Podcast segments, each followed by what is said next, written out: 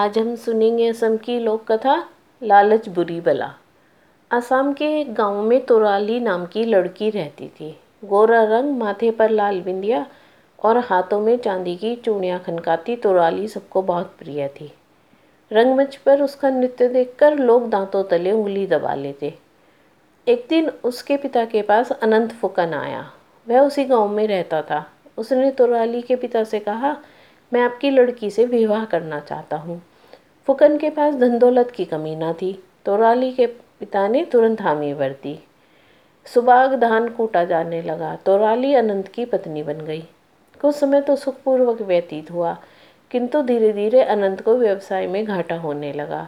देखते देखते ही फुकन के घर में गरीबी छा गई। तोराली को भी रोजी रोटी की तलाश में घर के बाहर निकलना पड़ता था। इस बीच उसने 5 बेटों को जन्म दिया। एक दिन पेड़ के नीचे दबने से फुकन की आंखें जाती रही। तोराली को 5 बेटों से बहुत उम्मीद थी।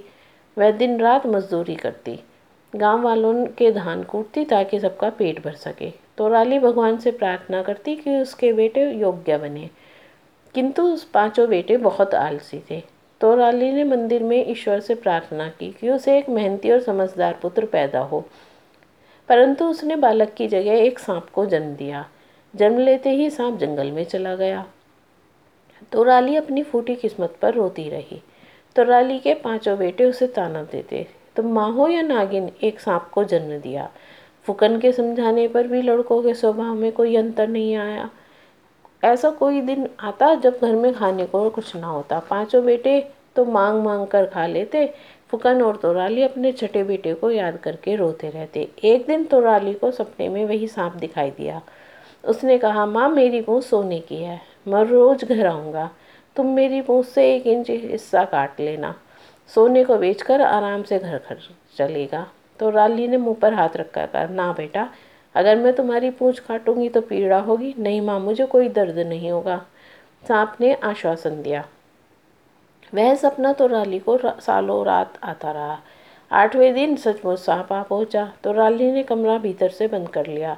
डरते डरते उसने चाकू से पूँछ पर वार किया। सचमुच उसके हाथ में सोने का टुकड़ा आ गया। सांप की पूँछ पर कोई घाव नहीं हुआ। माँ ने दूध से भरा कटोरा दिया और सांप पीकर लौट गया। तोराली ने वह सोना बेचा और घर का जरूरी सामान ले आई। रात को खाने में पेठा और लड्डू देखकर लड़के चौंके।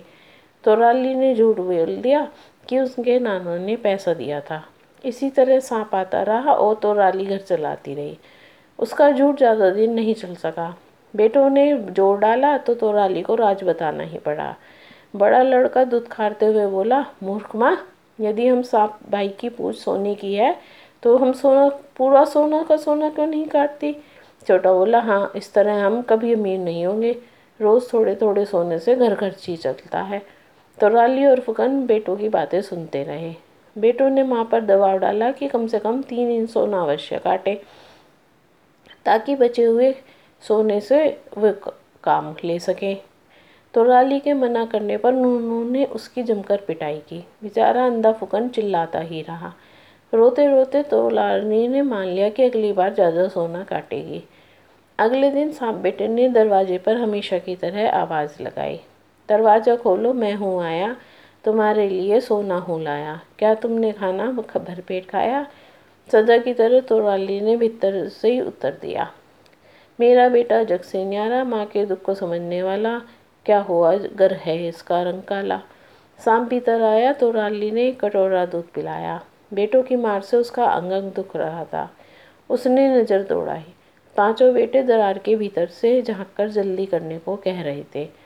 तोराली ने चाकू लिया और पूँछ का 3 इंच लंबा हिस्सा काट लिया। अचानक चाकू लगते ही पूँछ से खून की धार बह निकली। सांप बेटा तड़पने लगा और कुछ ही देर में उसने दम तोड़ दिया। तोराली बेटे की मौत का गम मनाती रही और बेटों को अपने लालच का फल मिल गया। और हाँ, वह 3 इंच का टुकड़ा भी 3 घंटे बाद मांस का टुकड़ा बन गया।